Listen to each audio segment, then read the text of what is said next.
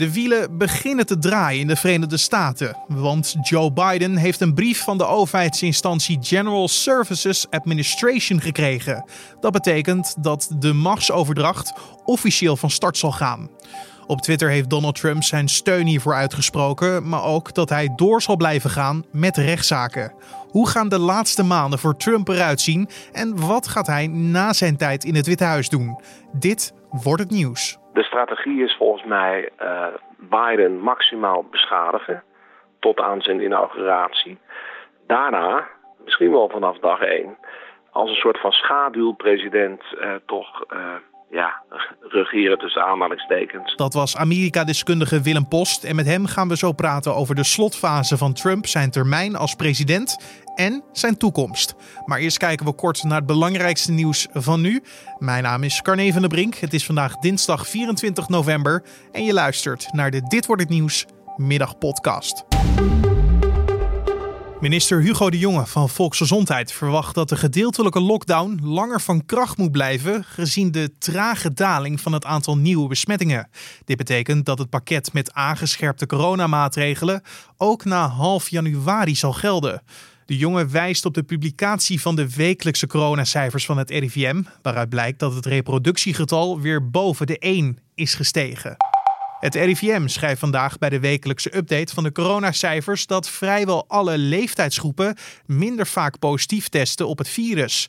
Alleen jongeren tot 17 jaar testen vaker op het coronavirus. En volgens een woordvoerder van het RIVM gebeurt dat in vrijwel alle gevallen op school. Het Outbreak Management Team adviseerde vandaag om de kerstvakantie met één week te verlengen. Het kabinet wil pas op 8 december een knoop doorhakken over eventuele nieuwe maatregelen.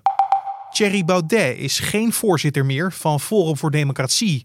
Vicevoorzitter Lennart van der Linden neemt zijn taken voorlopig waar. Ik neem eh, de ultieme politieke verantwoordelijkheid uh, ik treed terug als nummer 1 op de kieslijst. Uh, al dit soort verwijten die de partij steeds worden ten nagedragen, hebben geen plek bij Forum voor Democratie, horen niet bij een liberaal-conservatieve partij. En bij deze is dat voor eens en voor altijd helder gemaakt. En Forum voor Democratie gaat gewoon door. Baudet legde maandag al zijn lijsttrekkerschap neer, maar liet weten bij FVD betrokken te willen blijven en bij de verkiezingen volgend jaar graag lijstduur te willen zijn. Binnen het forum groeide de druk op Baudet de afgelopen dagen nadat de jongere tak van de partij in opspraak was gekomen. Dit vanwege antisemitische en extreemrechtse uitspraken in WhatsApp-groepen. De partij heeft nu tijdelijk afstand genomen van de jongere afdeling. En we blijven even bij Forum voor Democratie, want Theo Hiddema heeft zichzelf politiek arbeidsongeschikt verklaard vanwege recente persoonlijke omstandigheden. Hij verlaat per direct de Tweede Kamer. Dat schreef Hiddema vandaag in een brief aan Kamervoorzitter Ariep. Hiddema's vertrek heeft te maken met goede smaak, eigendunk en arbeidsvreugde, al dus de brief. De korte verklaring kwam als een verrassing voor de voorzitter. Ik denk dat jullie, uh, net als uh, ik, een beetje overvallen zijn door dit nieuws. Dat kan ik me heel goed voorstellen. We gaan uw markante verschijning en uw authentieke invalshoeken ontzettend missen. Het gaat u goed. Dank u wel. Het lijkt erop dat Amerika zich nu echt langzaam aan het voorbereiden is op een nieuwe regering met Joe Biden als de gekozen president. De machtsoverdracht kan namelijk officieel beginnen. Dat schrijft het hoofd van de Amerikaanse overheidsdienst General Services Administration in een brief aan de verkozen president. Via Twitter heeft Trump ook zijn goedkeuring hiervoor gegeven, maar hij wil wel blijven vechten voor zijn verkiezingsoverwinning met diverse rechtszaken. Volgens Trump en zijn bondgenoten is er namelijk op grote schaal fraude gepleegd bij de verkiezingen, maar voor die bewering is tot dusver geen enkel bewijs. Of deze gang van zaken dan nu voelt als een verlies voor Trump, dat vroeg ik aan Amerika-deskundige Willem Post. Ja, uh, Trump uh, voelt dit absoluut als een, als een groot verlies. Is boos, verdrietig tegelijk. Dit is een man die verlies niet accepteert. En dat blijkt ook wel, want ja, juridisch gaat hij de strijd uh, nog voortzetten wetend ja, dat, dat hij eigenlijk geen enkele kans heeft. Hè. Hij heeft zo'n 30 rechtszaken al gevoerd. Nou, die zijn bijna allemaal verloren. En uh, ja, de stemmen zijn geteld. En in verreweg de meeste staten, ook in Michigan de afgelopen 24 uur, is uh, het aantal stemmen gecertificeerd. Dus dan is het een dun deal. Na drie weken notabene, ja, geeft hij nu schoorvoeten toe in de zin van... laat Biden dan maar zijn ja, zijn ding doen. Hè? Uh, dus dat zijn mensen met hoge ambtenaren kunnen praten. Dat hij toch veiligheidsbriefings krijgt. Dat hij kantoorruimte krijgt. Maar het woord to concede, hè, dus toegeven, dat neemt Trump niet letterlijk in de mond. Waarom blijft hij zo hameren op dat hij die juridische strijd wil voortzetten? Heeft dat met uh, beeldvorming te maken dat hij als persoon of president uh, nooit wil opgeven? Ja, de strategie is volgens mij uh, Biden maximaal beschadigen tot aan zijn inauguratie. En daarna, misschien wel vanaf dag één, als een soort van schaduwpresident toch ja, regeren tussen aanhalingstekens. op, op korte termijn denk ik al de eerste grote toespraken. Waarin ja, Trump dan uh, in, in de nek van Biden hijgt. En ook zal zeggen, ja, kijk eens aan, die nieuwe regering Biden. Hè, daar zit weer de oude swamp, hè, het moeras van Washington. Want ja, we weten nu dat Tony Blinken de minister van Buitenlandse Zaken wordt. Ja, dat is ook iemand die al tientallen jaren in, in Washington rondloopt. Biden zelf natuurlijk. En dat geldt natuurlijk ook voor mevrouw Yellen, hè, de minister van Financiën. Dus die hele Washington-New York corridor, die politiek-financiële corridor, die is weer helemaal terug. Dus ja, geef, ik geef op een briefje dat, uh, dat Trump natuurlijk ook al denkt aan een eventuele herverkiezing in 2024. En dan kan hij mooi gaan warmlopen al uh, vanaf het begin van het Biden-presidentschap, ver buiten Washington onder zijn geliefde aanhang van zo'n 74 miljoen kiezers. Want er worden eigenlijk op dit moment twee paden belicht voor Trump na zijn uh, presidentschap. Uh, die van de mediawereld, waar hij vandaan komt, om daar weer iets uh, in te doen. Of dat hij toch politiek actief blijft. hoe kijk jij daarnaar? Nou, ik denk dat beide opties vervuld zullen gaan worden. Ik denk dat Trump een soort van media-imperium gaat opbouwen. Eigenlijk al heeft zijn eigen bubbel van, nou ja, alleen op Twitter, neem Facebook hè, en alles daaromheen, zit hij dik boven de 100 miljoen uh, volgers. Dus dat, dat zal hij verder gaan uitspelen. Hij is ook woedend op Fox, hè, wat natuurlijk Arizona als staat al op de verkiezingsavond gaf aan Biden. Dat, dat heeft hem echt tot in de gordijnen gejaagd. dus uh, dat media-imperium zal er komen. Maar met als nadrukkelijke bedoeling, denk ik, uh, ja, om toch ook een politieke carrière verder te vervolgen. Want uh, eh, 2024 klinkt ver weg, maar is dichterbij dan je denkt. in Amerika is natuurlijk ook wel de gewoonte dat je een soort van, nou ja, permanente presidentiële campagne voert. Hè?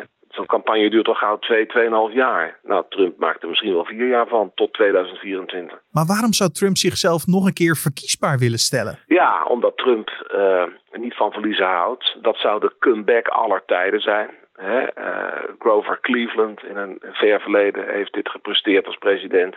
Maar ja, wie is Grover Cleveland vergeleken met Donald Trump, zal hij zelf vinden. Nee, dit is de eer van Trump nou ja, Indië speelt misschien ook nog wel een beetje mee dat allerlei rechtszaken boven het hoofd van, van Trump hangen. En ja, zelfs als Biden Trump gratie zou geven, dat ook nog maar helemaal de vraag is, maar Biden heeft iets gezegd van we toch de wonden helen. En hè, dan nog zijn er in de staat New York een aantal uh, pittige rechtszaken die, die, die zullen worden doorgezet met eventueel zelfs een jaar gevangenisstraf of meer. Nou, Trump kan natuurlijk proberen dat te traineren met hoger beroep richting het, zelfs het Hoge Rechtshof. En dan gaat het lang duren.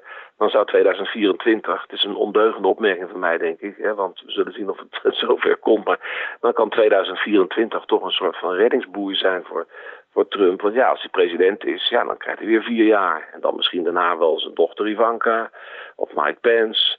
Zo denkt Trump. Ik probeer even in zijn ziel te kruipen, zoals je merkt. Want die rechtszaken waar jij het over hebt, is dat op een eh, persoonlijk vlak, zoals ja, de niet koosjere belastingaangiftes die altijd boven zijn hoofd hangen? Ja, nou, het is, het is een, hele, uh, een heel mengsel van, van uh, eventuele malversaties. zijn belastingen, papieren die niet in orde zijn, allerlei schimmige business deals. Ook de vrouwenaffaires die zijn afgekocht. In feite met campagnegeld, zeggen de aanklagers.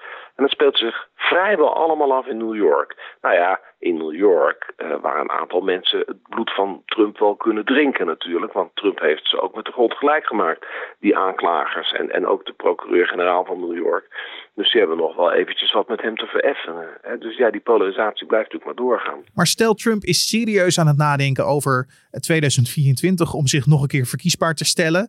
Experts en criticasters die zeggen de Republikeinse partij is nu eigenlijk ook al de Trump-partij.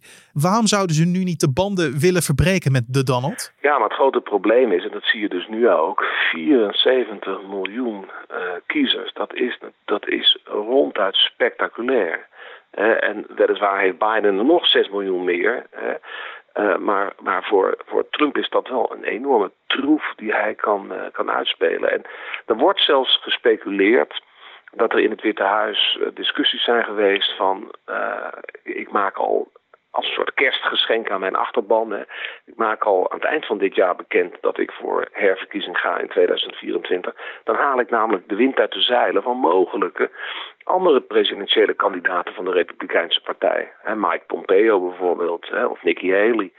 Ja, en dat zou vanuit dat Trump-perspectief eigenlijk een hele logische stap zijn hè, om dat te doen. Dat is ongekend natuurlijk dat een president dat doet. Maar ja, bij Trump zijn er natuurlijk nauwelijks regels. Hij doet wat hij wil en wat hem goed uitkomt. Ja, de Trump-show gaat dan voort, maar dan wel buiten Washington. Trump kan in ieder geval nog tot uh, januari mogelijk genieten van het Witte Huis.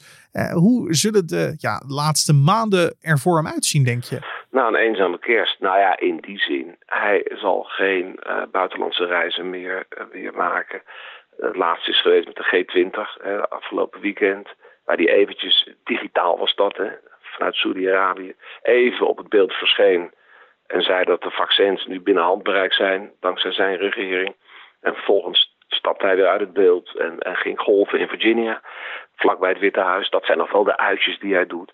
Maar het is eigenlijk afgelopen. En wat hij nog probeert is met een aantal presidentiële orders het Biden zo moeilijk mogelijk uh, te maken. Hè. Bijvoorbeeld naar olie uh, boren in, in een gebied in Alaska, een natuurgebied, zodat Biden dat moeilijk kan terugdraaien op hele korte termijn.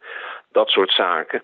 Nee, die politieke oorlog waar ik het wel vaker over heb, politieke burgeroorlog, die zet zich wel voort. En dan, ja, kijk, uh, nu wordt de spotlight ook geplaatst op Joe Biden en zijn team. Die hebben wel vier jaar de tijd om ook een beetje de lessen van Trump te leren. Dat je de gewone Amerikanen niet moet, uh, moet, moet, moet, vergeten. Ondertussen zit Trump die laatste week in het Witte Huis uit. Het is prachtig versierd. Er komen tientallen holiday recepties. Hè. Thanksgiving zit eraan te komen. Maar ook kerstrecepties. Tegen de adviezen van de gezondheids uh, officials in. Want ja, het is natuurlijk gevaarlijk voor de, voor de gezondheid. Maar ja, dat weten we van Trump. Uh, dat, het zijn wel iets minder mensen die komen, maar toch. Dus vanuit een sprookjesachtig Witte Huis neemt, neemt, president Trump met zijn hele familie afscheid van Washington, maar niet van Amerika. Dankjewel Amerika-deskundige Willem Post. En ben je nou benieuwd hoe de komende tijd voor Joe Biden eruit zal gaan zien?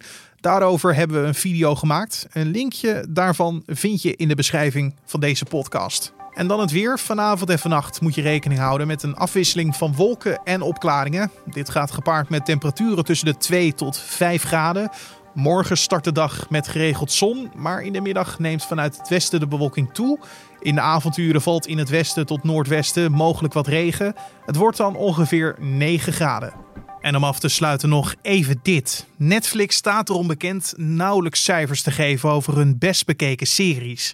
Echter is het duidelijk dat het nieuwe seizoen van The Crown weer een grote hit is. De populaire personages uit de Koningshuis-serie werden de afgelopen tien dagen veel vaker opgezocht in vergelijking met de periode voordat het vierde seizoen startte. Dat blijkt uit cijfers van Google Trends.